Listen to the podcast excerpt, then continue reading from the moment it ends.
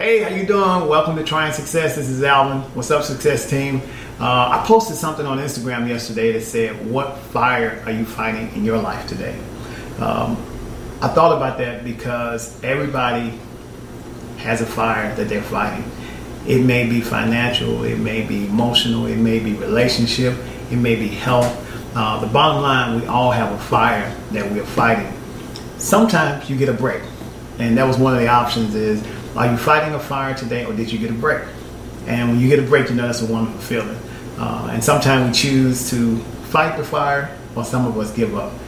And so I want to encourage you not to give up. I want to let you know that everybody has a fire that they're fighting.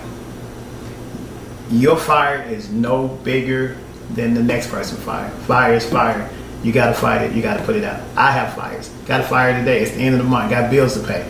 Hell, I fight a fire with bills often because I'm running a business. So I want to let you all know and, and to encourage you, continue to fight your fires.